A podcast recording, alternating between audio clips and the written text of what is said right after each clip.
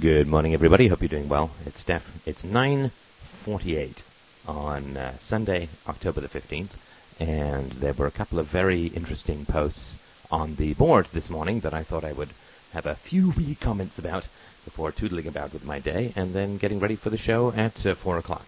Uh, first of all, for those who are, I don't know if you've listened to these in sequence or not, but the first um, episode of Ask a Therapist has been posted, and you might enjoy that. It's show number four hundred fifty-eight, a number that still staggers me from time to time. But uh, let me just uh, mention a few things about uh, what has been posted on the board. First is that in California, there was a, um, a, a rather interesting incident that occurred in Sacramento. And this is uh, the, the text. This is from uh, San Francisco, S F Gate dot com. Upset by the war in Iraq, Julia Wilson vented her frustrations with President Bush last spring on her MySpace dot com page. She posted a picture of the president scrawled, quote, "Kill Bush," across the top and drew a dagger stabbing his outstretched hand. She replaced the page last spring after learning in her eighth grade history class that such threats are a federal offense. Oh, dear. Too late. Federal authorities had found the page and placed her on their checklist.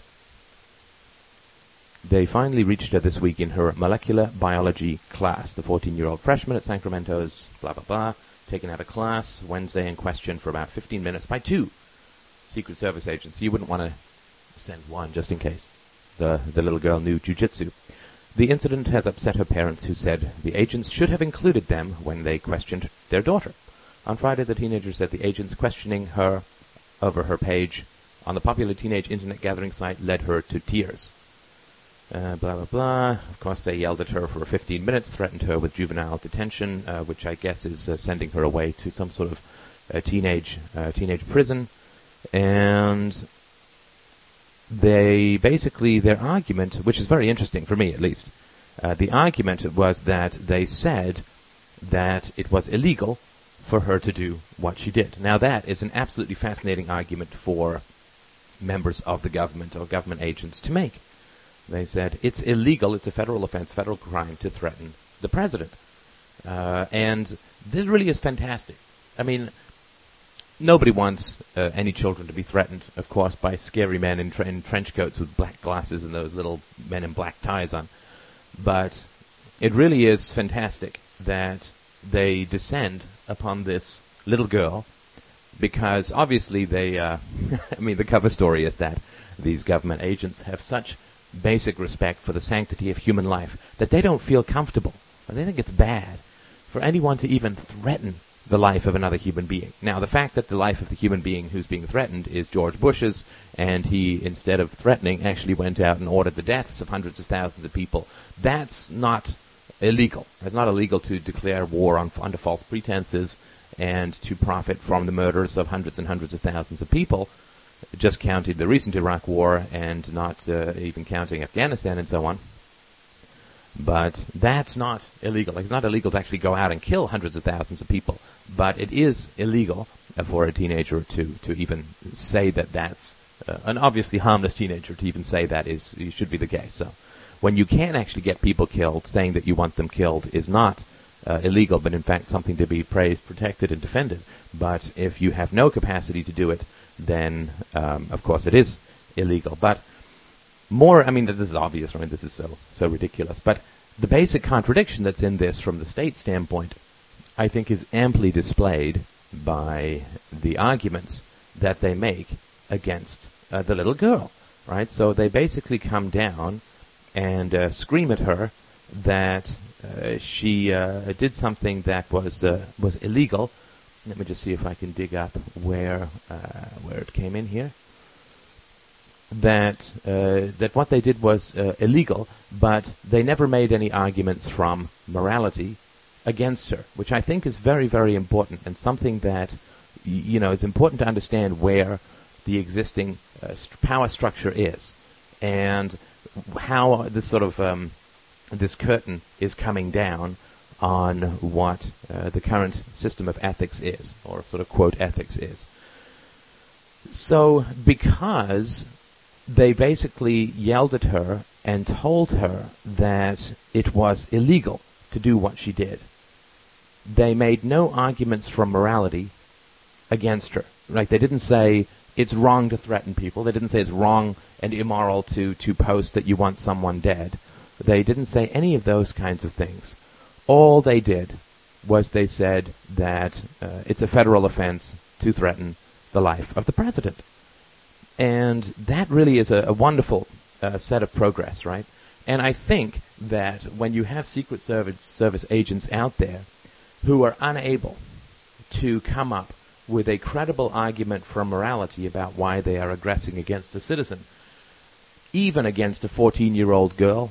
In other words, if I was a Secret Service agent out there berating this girl, and I were to tell her, well, it's wrong to threaten someone's life, it's wrong to post threats against someone's life, then, of course, even a fourteen-year-old girl, and I'm guessing even a seven-year-old girl, would see the rank hypocrisy in claiming, if I was the Secret Service agent, and were justifying my actions based on an argument from morality, obviously the the, shot, the sort of shot-back answer would be, well, is it worse to threaten people or actually kill them, right? I mean, if, if you're so concerned with the sanctity of human life that you're acting against somebody who is merely threatened, rather than somebody who's caused the death not of one person but hundreds of thousands of people, then why you, you know, surely I'm pretty far down on the list that you need to go and deal with, right? So that is, um, that's very, very important, right? So what they're doing is saying it's illegal and we can send you, send you to juvenile hall for making this threat. It's a federal offense. And there's no argument for morality in it. That's fantastic. What incredible progress we're making. Or rather, what incredible regressions the government is making in its discussion of things ethical. Because the the only thing that, that really, that freedom needs to win this rather grim and pitched battle against the expanding power of the state is for the for the state to drop the pretense of moral motivations. I mean, the only reason that the state exists is because people think that it's moral. Now, you don't see a whole lot of moral arguments for the state anymore, even coming from the state, right? I mean, the war on terror is not a moral argument. It's an argument from effect. It's an argument from fear. And that is a very, very powerful thing. What it means is that the naked power of the state is emerging from the soupy, claustrophobic, camouflaging fog of false arguments from morality, and you're beginning to see the naked exercise of power. You should not do it because it's illegal is the last gasp of those in power.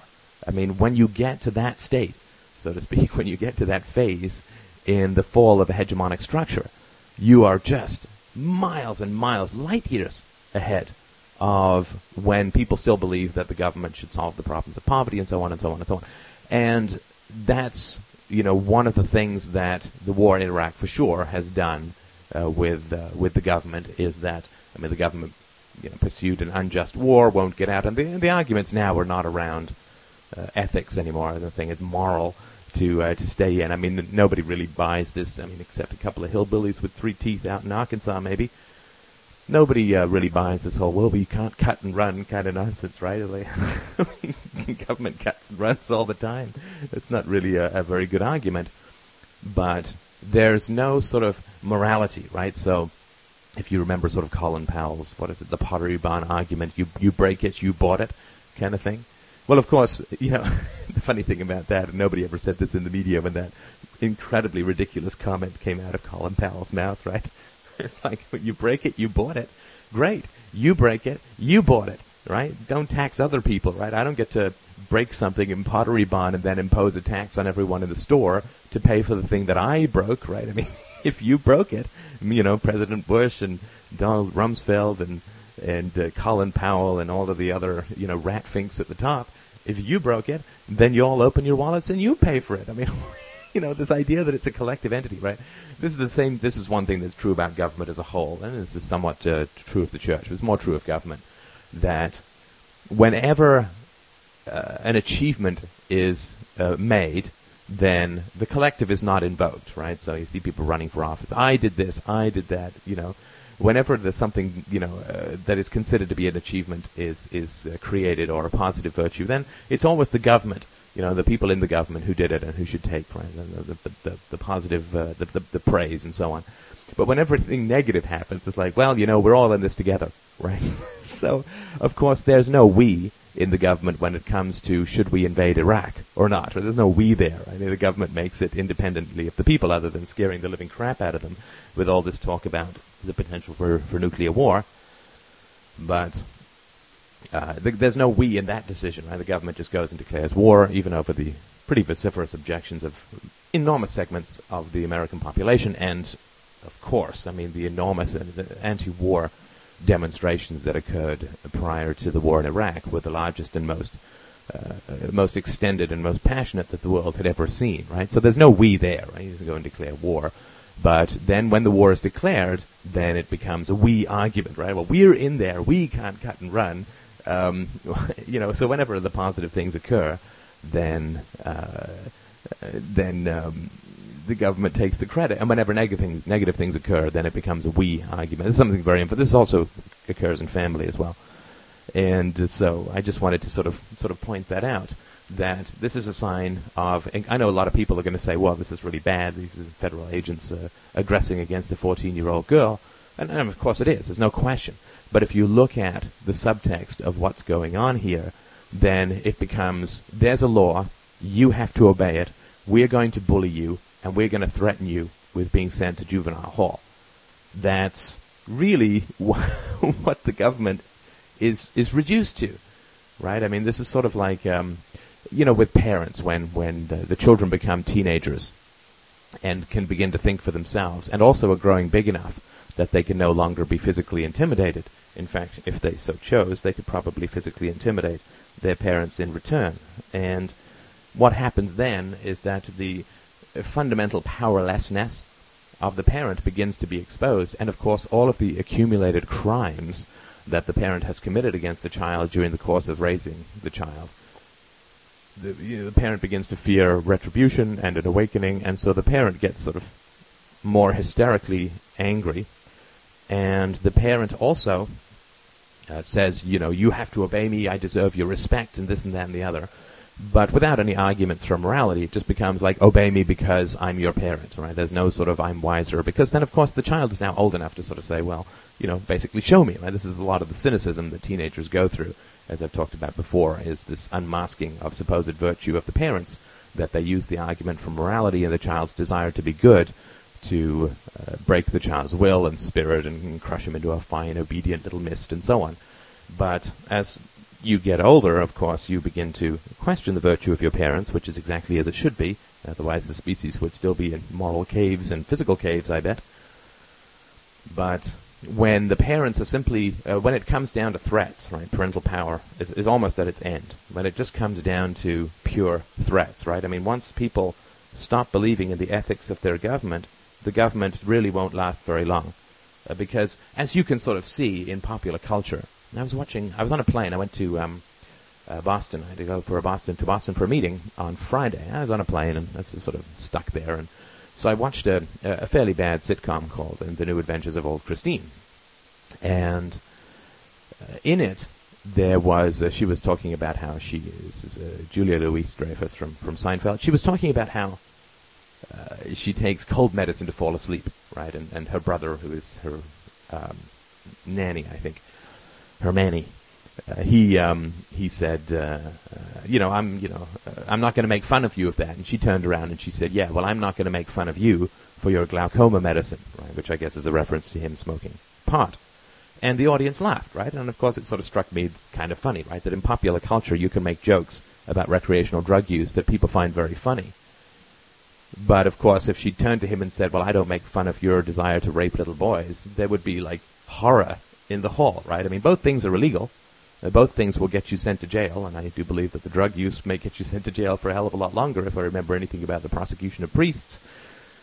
Both things are illegal, but the audience laughs at one and would be struck dumb with horror at another, right? So within the popular sort of mindset, there is no horror about the um, uh, the use of, of drugs, right? So I watched one or two uh, of the episodes of, of the show Weed, which is about a suburban mom who sort of gets by by selling a pot. And it's an entirely different show. There's some comedy in it. There's some sort of rich human characterization and so on. I don't think it was. I think it's a bit of a thin premise to hang an entire show on, but it's interesting that if she were running a pedophile ring or something, then it would not be at all a show where you would allow, you know, the comedy and rich characters and funny situations and so on. And so even in sort of the popular culture, in the majority of people, there is no real belief that ethics have anything to do with government edicts, right? I mean, and this is true, of course, in the rise of tax evasion and the rise of the gray markets and the black markets and so on, that government is really just considered to be a, an annoying power structure that grabs your money, but there's no real ethical allegiance to it. And those who are still, you know, pretty patriotic have at least now got something which people can turn the screws on for them, right? So, um, so you know, there was, I was watching a political debate this morning while having some, some cereal, and there was some, you know, Weasley Republican guy on there being interviewed by Tim Russert, and Tim Russert was saying, so if you knew now what you, if you knew then what you know now about Iraq, would you still have voted for the war? And of course the guy won't, won't answer, right? Now it all becomes about, it's a fledgling democracy, we need to protect it, and blah, blah, blah, all this sort of nonsense, right? All these people in air-conditioned offices telling other people that they should die. Uh, absolutely repulsive and revolting from a moral standpoint. But it is, you know, one of the sort of final nails in the coffin of any kind of ethical belief in the existing power structure. And that is uh, something to be rejoiced in, right? I mean, we should look at this and not say, oh my God, the government is just becoming really scary. And I mean, of course it is, right? There's no question about that. But it's becoming scary, and it's becoming screechy, and it's becoming more brutal because it is no longer able to surf on the easy waves of people accepting the argument from morality, right? Because it's like the arguments about welfare that, that have gone on for, for many, many, many years, which I've certainly participated in. And when I was younger, and sort of my teens and twenties and, and so on, and, you know, the, the, the sort of I, you, you would go up against somebody about welfare, and they would say, well, you don't want the poor to starve in the streets and this and that. And it would, you sort of have to pull out a whole ream of ethical theories and statistics, but it wouldn't, there would be no easy comeback to that. I mean, it's sort of in-depth knowledge, right?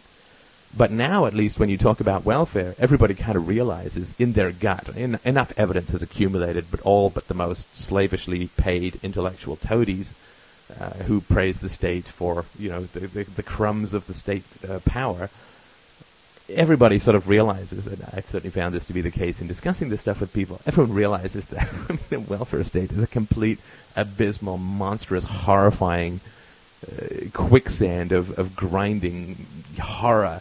And so everyone realizes it's got to change. So when you say, you know, nobody says, when you talk about ending welfare, nobody anymore says, well, the poor would just starve in the streets, or at least I haven't had that in, in a while. Uh, people go, they feel uncomfortable about it, right, because they don't know exactly what alternative there is that would be productive. But they sure don't say, oh, my God, we can't change a single, single thing about the welfare state because it's just so, it's so wonderful, and, you know, it gets people out of poverty and, and, and, and so on. So you can't really, it's like race relations, right? You talk about changing some of the laws around, you know, what they call positive discrimination or uh, reverse racism or whatever. The affirmative action stuff or, or any sort of stuff to do with race relations, nobody really sits there and says, no, I, I, why would we need to change anything? We've almost reached nir- a nirvana of racial equality. I mean, everyone realizes this is a complete mess. It's like talking about the reservations where you stick the uh, Native Americans and, and, you know, and then rot and beat up their kids and burn their kids' hands with cigarettes and, you know, when the kids are teenagers, drink photocopy fluid to get high and die. I mean, nobody's sort of saying, well, gee, that's a, you know, why would we need to touch that? It's it's perfect the way it is. And so everyone sort of recognizes that it's all a complete mess and complete nonsense. So now, you know, now is the time, right? And now is the time to talk, and now is the time to to put positive and viable alternatives out there for people so that their almost complete skepticism of the virtues and motives of government. And you can see this in, in the changes of uh, portrayals of government officials in the popular media. We'll talk about Prison Break again another time. But there's another example where you see uh, a pretty clear-eyed view of uh, of government. Now, one other short article, which I'll mention here, a Hollywood officer accused of, accused, right? I'm not going to say this is, uh, this is from Sun Sentinel, sun dash sentinel dot com. Hollywood officer accused of pointing gun at family during road rage. A Hollywood police officer is under investigation by Plantation Police, accused of pointing a gun at a family of seven in an off-duty road rage incident, police records show. And uh, this guy um, is on paid leave pending the investigation. Isn't that great, eh? I mean, you, you try that, right? Try that in a company where you sort of pull out a gun and threaten people, and then they'll give you a free vacation, the paid leave, pending the investigation. And, of course, the um, uh, the uh, his attorney uh, says, oh, anyone can make an accusation from us to any reason. It's almost impossible to defend somebody when you don't even know what the accusation is, or you haven't seen the report, blah, blah, blah. September the nineteenth incidents as aggravated assault with a firearm, and they declined to discuss it. And so here's the story.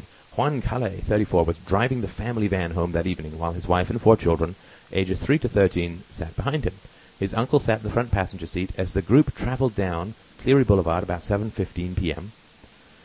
Calle's three-year-old daughter Wendy started playing with rainwater dripping from a slightly opened window. According to the police report, a man driving a pickup noticed Wendy's hand sticking out the window. The report says the man cursed at Callie and said he was a bad parent for letting her stick her hand out the window. He just kept screaming at me, talking about my daughter, calling her dirty, Callie said Thursday. Callie said he cursed back, a decision he now regrets. The pickup then stopped in front of Callie's van, and the driver, in plainclothes, jumped out and pulled a silver handgun from his waistband, the report says. I see him reach for the gun, and I was like, oh, no, not this. Callie said. He just comes out, points the gun at my head, and says, don't call the police because I'm a cop. At that moment, Callie said his uncle's cell phone rang. Don't reach for nothing because I will shoot you right now, the man with the gun said. According to police reports, he trained his gun on all seven in the van, finger on the trigger, Callie's family told police. Callie's family were terrified. Sorry, Callie's children were terrified. Wendy started crying. He said, pleading, Mommy, I'm scared. They were trying to hide under the seat, under the gun he was pointing, he said. For a few minutes, Callie and his wife pleaded with the man to leave, to not scare the children. The man walked away and drove off. Callie called nine one one and reported the license plate number on the pickup. The family later identified McCarthy from a photo lineup and gave identical descriptions of the incident, police reports say. Callie said his children are haunted by the encounter. My little three-year-old still talks about it, he said. It's definitely a fearful event. McCarthy, who was off-duty at the time of the reported incident, has... had only two minor complaints against him, Hollywood police said. He was exonerated in both cases. Of course, you know that's objective justice when the police are trying their own people. Police on Thursday could not provide information on any commendation or awards McCarthy received, but his attorney says he had been commended in the past for saving someone's life.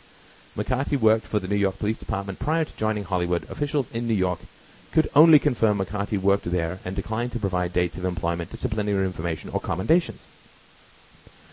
Here's a guy who devoted two decades of his life to defending the community, Miller said. He's now going to be tarnished in the public arena for something he hasn't been charged with. Yeah, of course, the police never do anything like that. But um, it's a really a fascinating, fascinating incident, of course. It tells you an enormous amount about police culture and the immunity, right? As, as it's sort of mentioned in Prison Break, these guys act like they're untouchable, like they're ab- above everything, like they're government. And this guy's like, don't call the cops, I am a cop. I don't call those who are going to protect you because I'm pointing a gun. My guess is that this guy was drunk or high or something like that. It's obviously such a self-destructive act that it would be hard to do while you weren't uh, tied or, or high on something. But, you know, just think think of what's happening to these children. Yes, they're absolutely terrified. And, you know, we have, and I hate to say it, but it seems to be quite true, we have here a bunch of libertarians in the making, right? We have here uh, people who have, especially children, who've had a real... Um, a real exercise of state power. Like, they've seen the government up close, right? Which is, I can wave guns, and I'm immune, right? I mean, if this guy had been some private citizen, imagine if he was a Mexican guy. I guess the family's Mexican, right? Or uh, Hispanic. If this had been a Hispanic guy who uh, pulled a car, who pulled a gun on a governor or a couple of cops or something like that, I mean, this guy wouldn't, uh, his ass wouldn't even uh, get back in his own seat before it landed on a uh, on the floor of a jail cell. But the cops are uh, untouchable from that standpoint, so this is not going to go anywhere, at least highly unlikely. He'll get some minor disciplinary action, be suspended for another month or two with pay, right? And then you know, sort of slither off to some other place. You know, like they'd reassign all these pedophile priests and just sort of put him somewhere else where there's no real history and, and so on, right? And this, I mean, it's just, uh, it's, uh, again, it's quite fascinating. This is uh, somehow... Uh, the, these kinds of incidents, which are not uncommon, right? Not uncommon, especially for minorities, right? We we tidy-whities don't see them as much, but it's not wildly uncommon for these minorities to face these kinds of issues where uh, cops are just, you know, they bully them because they feel that these people feel that they have no power and so on. And nobody takes this seriously in the police community, right?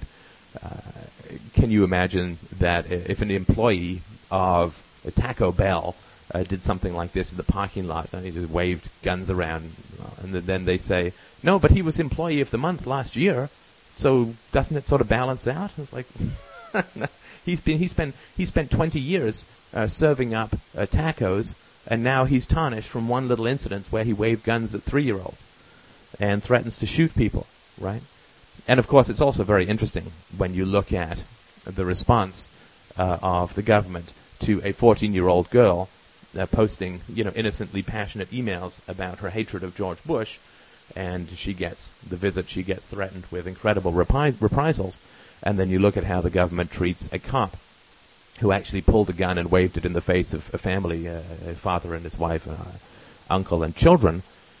Well, he gets suspended with pay, and nothing's really going to happen. I mean, it really is just fantastic to see how all of this is working. This is the unhinging of power, right? We're actually watching. We are hearing the rustle of the curtain coming down on this absurd fascistic drama. This is, these are all the signs that occur when a power structure has lost its argument from morality. It begins just sort of striking out wildly, and those of us who remember our histories from children to uh, to teenage life, we can remember all of this stuff occurring with our parents, that our parents, who seemed larger than life and uh, and too powerful for words and so on, uh, were suddenly revealed as, you know, screechy, whiny, petulant, complaining, less than children themselves, absurd kind of caricatures of, of human beings themselves, because they could no longer use an argument for morality when we got older, other than, you know, well, we gave you stuff, and, and you know, but not really ethics in the way that, um, you know, they couldn't they couldn't really appeal to any principles, because once you get old enough as a as a teenager to understand principles, in the same way that the Secret Service agents who were bullying this girl couldn't really appeal to any principles, they could only say it's illegal and we'll throw you in juvie uh, for what you did. But they couldn't really appeal to any moral principles. It's wrong to threaten people because, of course, it's completely ridiculous uh, for Secret Service agents to be screaming at a girl that it's wrong to threaten people. Right? I mean, that's just absolutely absurd. Uh, even if we take out of the fact that, uh, you know, killing Iraqis is a lot worse than threatening uh, Bush uh, in a ridiculously, childishly scrawled MySpace website. I mean, this is hilarious. So they can't appeal to an argument for morality uh, anymore. And so what's happening is they just have to, I mean, the costs of compliance are going up, right? This is what happens when an argument for morality begins to really falter, is that the costs of compliance goes up, right? So if you're at, uh, I don't know, like a dinner party, and you go out on the balcony for a smoke or something, and there's someone out there who's uh, smoking a joint, your only real concern is that somehow you're going to get caught. And, but if if somebody was out there, you know, like stealing the host's stuff or, I don't know, beating up someone else. I mean, obviously you'd call the cops, you do this, but when you see somebody smoking a joint, your only concern is like, holy crap, I mean, I hope I don't get mixed up in this somehow. What if the place gets raided, blah, blah, blah, blah, blah, right? And it's got nothing to do with ethics, right? Nobody really believes this stuff. Uh, I mean, you get to, I guess there's a couple of Christian nutjobs who believe it and, and bray about it to their congregation because they just like expanding state power and doing stuff for the rulers with guns, but I mean, nobody really believes this stuff. And as far as taxation goes, right, nobody believes that it's your civic duty to pay taxes. I mean, that, you don't really hear that argument anymore.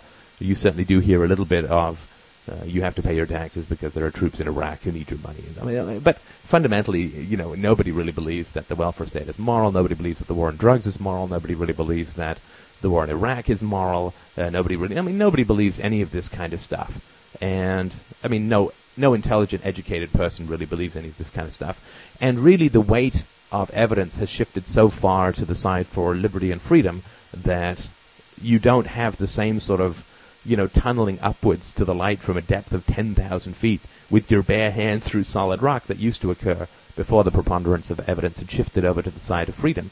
But these kinds of incidents are very, incidents are very powerful and very helpful in this regard, right? I mean, uh, it's just, you know, more nails in the coffin and more steps towards freedom. Now, the last thing that I mention here is that somebody posted a question, right? One of these uh, uh, nitpicky city questions uh, about uh, sound, uh, somebody playing, you know, a loud stereo in the middle of the night, and how would a free society handle that question? And again, of course, not the most important of issues, but it did seem to be quite important for this gentleman to get an answer, so I'll sort of throw my two cents in here to see if it sort of helps. Now, of course, of course, there's no question whatsoever that to play loud music outside of somebody's house at three o'clock in the morning is an act of aggression. It is an act of invasion, and it is um, an invasion of your primary property, which is your own body, right? I mean, if somebody is playing loud music and disturbing your sleep and, and so on, then for sure it's an act of aggression. Sleep deprivation is a fundamental act of aggression, and it occurs when uh, you know, you're poked awake or loud noises startle you awake and so on. And so, of course, it's an act of aggression. If you're sitting there and somebody's pumping loud rap, rap music out into the air, then they're invading your property. Your property, of course, is your land. You own the air above it, which is why planes can't fly over your house at ten feet above your um, your ground. But um, uh, it's definitely an invasion of your property. I mean, you, you kind of own your property to some reasonable depth, right, in a sort of pie-shaped cone to the center of the earth and, you know, upwards to the sky to, you know, someplace above your um, your house, right? Because otherwise, if you didn't own the ground underneath your house, then somebody could sort of tunnel, you know, under your house and cause it to collapse, and it would be no violation of your property rights, which would obviously be quite silly, right? And so you own the ground under your house, you own the air over your house, which is why somebody can't build a huge house on stilts and put it over your house, right? Blocking out the sky and, you know, all that kind of stuff, right? So, yeah, you own the air uh, that's, I mean, to some reasonable degree above your house, and you own the ground as it goes into the ground underneath your house. I mean, it's sort of a natural, uh, natural sort of thing. So, of course, if somebody is putting sound waves into your property, then they're trespassing as surely as if they walked in there, right? I mean, now, you know, there's some there's some reasonable degrees of uh, of difference between noise pollution at the either extremes, right? I mean, there's a difference between children playing uh, near your house at three o'clock in the afternoon, and there's a difference between that and somebody playing like mega rap on volume fifty at three o'clock in the morning, right? So there's a certain amount of noise pollution, sort of quote pollution, that is simply part of existing with other human beings, which is, you know, it's just like air pollution, right? I mean, if somebody's barbecuing and a couple of wisps of smoke drift across your backyard, it's not likely that you're going to call and get this person nuked from orbit because he's, you know, polluting your air. But if he releases mustard gas, I mean, it probably would be a slightly different situation. So, and, and of course, like all of these things, there are gradations that are sensitive and personal, and there's no objective way to define exactly what noise level constitutes blah, blah, blah, blah, blah. I mean, but, you know, human beings are reasonable, and, and human beings, of course, want to minimize, most human beings want to minimize effort. So if it's, you know, uh, a, a plane passing with a slight rumble or a train in the distance at two o'clock in the morning, then that's one thing. Uh, if the train, you know, passes ten feet from your house, then that may be another thing, right? So this, the question of, of music is obviously one that, uh, if it's disturbing your sleep, if it's, you know, it, it's absolutely aggression in the same way that if somebody set up a huge sonic chamber, you know, across the street from your house and set a massive sound wave towards your house, causing it to collapse, that would be considered an act of aggression, right? Because their pro- their use of their property is disturbing your use of your property, in this case, causing your house to collapse. Now, just because they didn't set foot on your property doesn't mean that uh, they haven't done anything aggressive. But we also do allow minor infractions on our property just about any time, right? I mean, if um, uh, if somebody is uh, walking along the street and they drop their wallet and it rolls onto your little lip of the grass, right? And then they reach down onto your grass and pick up their wallet. I don't think that many sane human beings would say, well, you can shoot that guy for trespassing. I mean, he just dropped his wallet and he picks it up. Right, in the same way that if somebody throws a frisbee and it, it sort of lands on your front yard, that you're not going to shoot them for grabbing the frisbee, even though they're trespassing on your property, right? I mean, so in this way, minor infractions for property rights, eh, you know, who cares? It's not really worth the effort of anything, right? But, uh, you know, so, you know, a bit of music in the afternoon, not a big deal. Somebody's playing some Bob Seeger in a barbecue, not too loud, that's fine, but of course, rap at three o'clock in the morning, blah, blah, blah. So what will D R Os do? Well, of course, D R Os will perfectly uh, deal with this kind of stuff. Everything in anarchy is so easy and, and uh, so easy to deal with, as long as you recognize the gray areas. And, and these gray areas exa- is exactly why governments can't exist, right? Governments always come down black and white in one place where it's completely inappropriate. So, yeah, you, you know, if somebody's playing really loud rap music at three o'clock in the morning, uh, you'll call your D R O and they'll send someone over and say, can you please turn this down? You're disturbing your neighbors and so on. And if the person basically tells the D R O guy to screw off, and this happens, you know, on more than one occasion, then the D R O just turn off the water and electricity to that guy's house until he moves. I mean, it's all so perfectly simple. But you have to remember, prevention is so much better than cure, right? So It seems to me unlikely that if you have a sort of neighborhood association or somebody owns the property or D R O is responsible for policing the property, they're not going to let some biker gang into a residential street because the biker gang's going to have a history of this kind of noise pollution or, or whatever. I don't mean to discredit biker gangs. This sort of popped into my mind. But you will have had to earn the right to live on a residential street. Not just anyone is going to buy it, right? I mean, the government doesn't care particularly who buys. I mean, your neighbors will, but they have no control. You have a D R O. House comes up for sale. It could well be that the D R O is going to say, well, are you, you know, do you have a history of causing disturbances to your neighbors, right? And if you do, then they're not going to let you in because they'll get someone else to buy the property and reduce their policing costs thereby. So remember, anarchy is all about prevention, not cure. Right, it's only in the government where you get these kinds of ridiculous situations where people are playing loud music and then the cops come by and they turn it down and, you know, it just goes back and forth like that. But, oh, yeah, absolutely. It's complete invasion of your ear canals for somebody to be blasting music and depriving you of sleep. And the best way to, to deal with that situation is to prevent it so you don't end up with these instability and high costs of having to do remedial action against people who are trespassing. So you simply prevent these issues, and you have to earn your way into a quiet neighborhood by having a history of being a good uh, neighbor. I mean, that's, you know, this is what anarchy's all about, rewarding the good and punishing the bad and preventing these kinds of situations. Anyway, I hope that helps. Uh, thank you so much for people who are posting. I uh, I had the donation drought has been broken this morning. Actually, I hadn't received a single donation since October the sixth, which was almost two weeks, something like that. Almost two weeks? Let me just check. It was a heck of a long time, I'll tell you that much, and uh, I was, uh, no, not quite, not quite, not quite, nine days. But the drought has been broken this morning. I hugely appreciate it. Um, so thank you so much, and uh, if you are mulling over donations, uh, now is the time, now is the time to do it, to lift my spirits to the stratosphere. Thank you so much for listening, and I will talk to you soon.